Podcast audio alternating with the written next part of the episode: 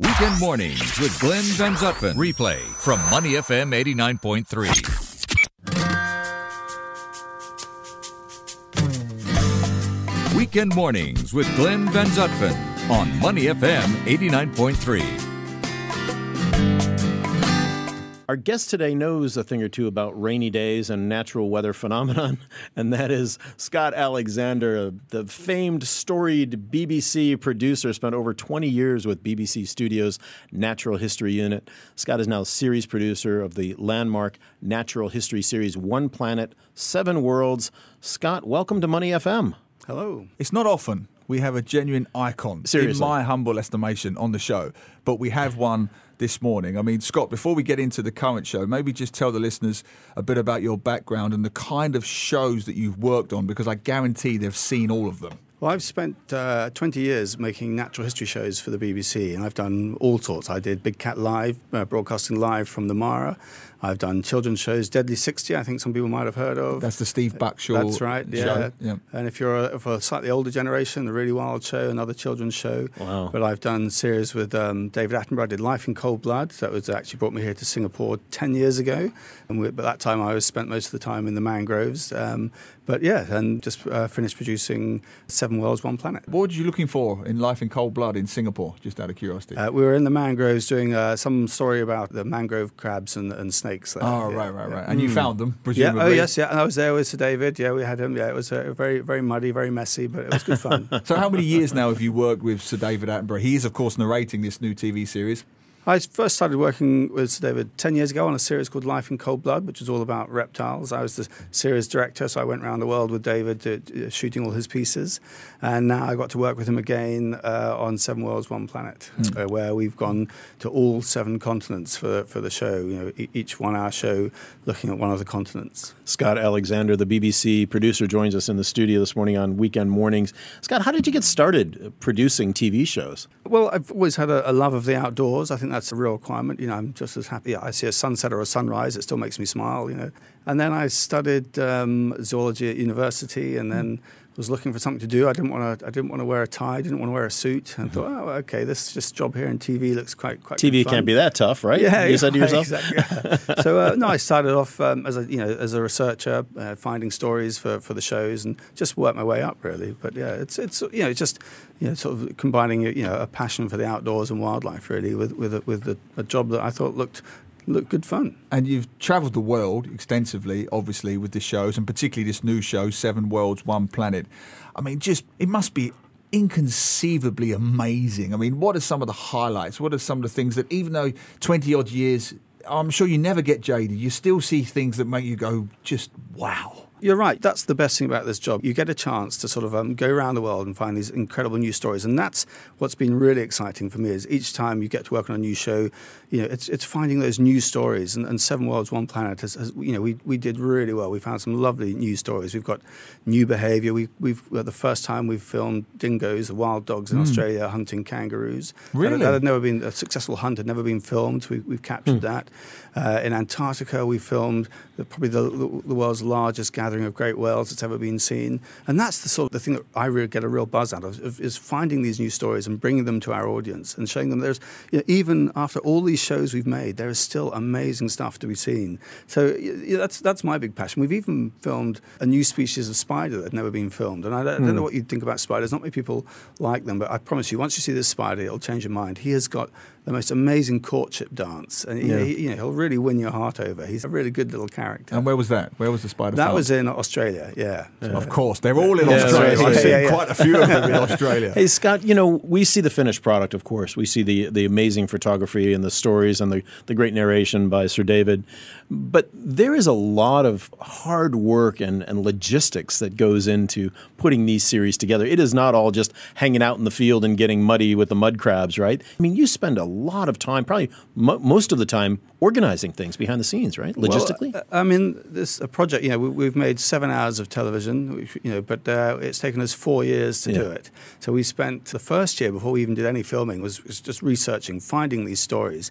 It's important that you know we, we get the you know news stories for people. So we spend a, you know, a great deal of time in the office talking to scientists, finding the latest stories, and then once we've got a good idea of the stories we want to film, we spend two years filming them. And you know, we did probably 90 trips to 40 countries in wow. two years. So yeah, I mean, you know, you know it, it, we're, we're pretty busy, um, and each trip can last up to eight weeks. You can be away. You know, one trip to the Antarctica, we set sail on a boat and didn't come back into port for eight weeks. So you know, you're on that mm. boat for that, that full duration. Wonderful. Um, the longer you can spend on location, the better your stories will be. You know, and so. you, you say seven worlds, one planet. So you go to every continent on the planet. Now, I, that in itself is mind-boggling. How do you narrow it down at the planning stage? What what were the criteria? We go here, we don't go there. We look for this, we don't look for that. What was your criteria at the beginning? Well, the first uh, criteria was, was new. We wanted new mm. stories, but also we, so you know, we, but we also I mean, it's really hard. You've got you've got you know sort of a, an hour to sort of like cover continent, something like Asia, where you've got the highest mountains, the you know the you know, the Borneo, you've got the tallest jungles, the hottest deserts. You think, well, okay, what do you leave out? What do you put in? What do you leave out? Mm. But we, you know, you also you've got to have some of the animals that people expect to see and they want to see.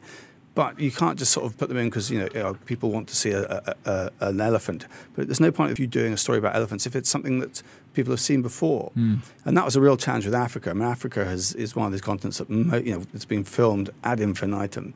Yet we've managed to find some lovely new stories. We've got a we did find an elephant story. Uh, there's two male elephants uh, in Zimbabwe that uh, have this incredible behavior where they stand up on their hind legs to reach the fruits that are at the very wow. top of the trees. Mm. And so in drought conditions, they have this advantage that, you know, they can carry on feeding. But, you know, to see a, a sort of like a four-ton elephant balancing on its hind legs like that is yeah. remarkable. uh, yeah, so it, it, and we've got another story with cheetahs, a coalition of five cheetahs hunting together with this incredible strategy where, where four, of the, four of the cheetahs, you know, sort of go out in the open where they can be seen, and the fifth one slinks off to the side. And so, so while, while, the, while the prey are being distracted by this other four, this other one just sneaks up to the prey. Yeah. It's an amazing sort of hunting strategy that hadn't been seen before. Well, with and, Scott Alexander, the BBC uh, producer of Wildlife series. And are those things, are any of those things improvised? I imagine, as you say, you're the producer, you're going with a plan. But then do you sometimes capture something that you had no idea you were going to see or experience, and then you have to change the narrative slightly? Well, yeah, because wildlife doesn't necessarily follow the script. Of course. Yeah. so, so, yeah. How dare they? Um, You're the so, BBC after yeah, all. so we, we, go, you go with a plan, um, but but you've got to be flexible because sometimes you know things don't don't go to don't go to plan, and also sometimes things start to happen you know, the, the better than you thought. You exactly. know, so you've just got to be aware of you know sort of, and be flexible while you're on location. And were there any happy accidents like that where you just saw something and said that's in straight away? I'm sure there must have been. Well, there was a, a case we were filming penguins in in South Georgia, and we went to this incredible island. It takes six days sailing to get there. It's the most horrendous journey. Everyone's seasick, but once mm. you hmm. get there, it's worth it. It's a real jewel. This hmm. place. Mm. It's you know it's, the wildlife there is incredible. There's half a million penguins on this beach, and and we got there and we knew of a story where the meltwater from the glacier comes down and mm. it creates a river that cuts through the beach. And we thought, okay, and we know that some of the young penguins occasionally get swept away and drown. We thought we could, you know, there's a, a story here. Mm. So we got there. But of course, it had been a year since anyone had been to this, this island, and the, the river course had changed, and it no longer went through the, the penguin colony. So that story no longer existed. Right. So you, you, you've got there, you know, you've travelled, you know, for, for weeks to get there, and you think, well, what are we going to do?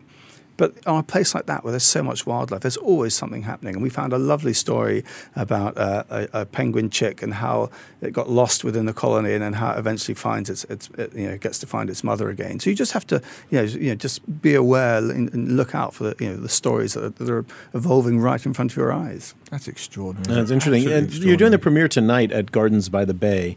What's that? What's that going to be like?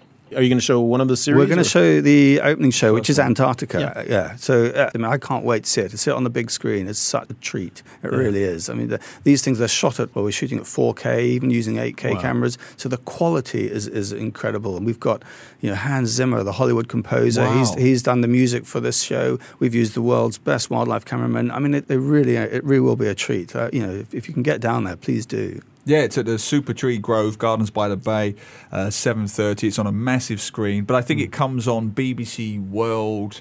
Uh, oh, BBC Earth. BBC Earth, sorry, yep. BBC Earth. Uh, the whole series will be there.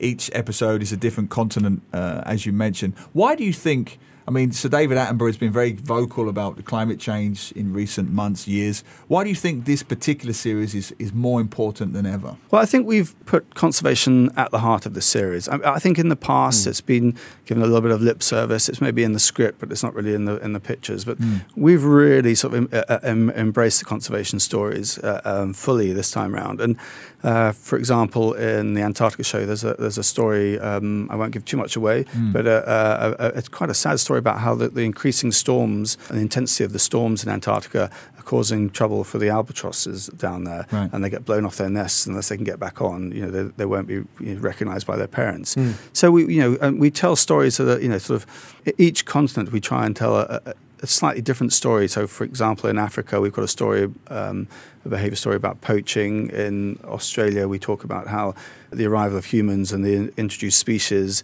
have caused chaos with the natural native species. So, you know, we tell all these conservation stories. Yeah. But also, we're careful. It's not all doom and gloom. We also, you know, we want to you know, give people hope because I think you know we can do things. We can, you know, we can change yeah. So, for example, in Antarctica, we talk about since the ban in whale hunting uh, has come into place in, in 1986, whale populations are recovering. So it's not too late. We can all just you know, do a little bit. You know, it doesn't have to be much, but if we just, you know, if we all just you know, so, you know waste a little bit less, you know, you know, be more, you know, don't waste our food. You know, just switch yeah. off your lights when you go out out the room. Just little things like that, and you can make a big, big difference if enough of us do it. So, yeah. well, that was going to be my question. You'd be the best person person to answer this, the most qualified, arguably. You've seen not everything. You've seen a lot of things across the seven continents. You've seen some of the man-made uh, destruction. What is your takeaway from that? Do do we have a cause for optimism? Uh, do you see things where we can? Make amends or save certain habitats? What, what do you come away from with this? I think we've we've got to be optimistic. One thing that Seven Worlds shows you is incredible and wonderful diversity of life that this planet has. You know, and so what I would hope is, you know, if you see that and you'll think, well, it's you know, let's let's do something. It's a fragile. Let's do something to look mm. after it. But we can. I mean, Blue Planet Two, the effect that had on yeah. single-use plastic what's so lovely to see now is so many people you look you see now they're, they're, they're using refillable water bottles. You've got one yourself, you know, you. Right. and you know, that's a tiny th- thing to do, really, isn't it? It, it doesn't take much to get you know to, you know to change your habit there, and that's made a massive difference on the amount of plastic that's going into sure. the environment. There's reason for hope. I think people are re- people realise that and they're they're ready to do what they can to help you know to help save you know uh, you know save well not save the planet but keep the planet as such a wonderful place that it is. Yeah. And do you see evolution being applied to animals as well? In the sense that you see we have to adapt. You, you mentioned single use plastics, but you also see animals adapt in the wild to their changing circumstances. I'm looking at mm. some of the examples you have. I mean, you've now spotted, I believe, polar bears using a hunting strategy to catch whales. Is that correct? That's never been seen before. That's right. Yeah. So up in, in the Hudson Bay, well, we don't know whether they've been doing it for, for years or not, but mm. you know, but it's certainly a strategy that lets them find food in the summer months when it's usually quite a hard time for polar bears. So. Uh, so yeah, I think the, the, wildlife has to adapt. The greatest thing is that the biggest challenge wildlife faces is normally it has thousands and thousands, millions of years to adapt. But the changes that are happening now are happening so fast that some of the wildlife will struggle. You know, we've got to change our habits really. The series is Seven Worlds, One Planet. Uh, tonight is the premiere at the Gardens by the Bay, by the Super Trees. Um, but the series itself premieres on Monday, this coming Monday at 9 p.m. on BBC Earth. That's StarHub Channel 407. And you can download and watch the series on the BBC Player as well as on Apple and Google Play. Uh, our guest has been Scott Alexander, BBC producer of that series. Scott, thank you so much for coming and taking some time to talk with us on Weekend Mornings. No, thank you. It's been great. It's been fantastic. To listen to more great interviews, download our podcasts at moneyfm893.sg or download the SPH radio app available on Google Play or the App Store.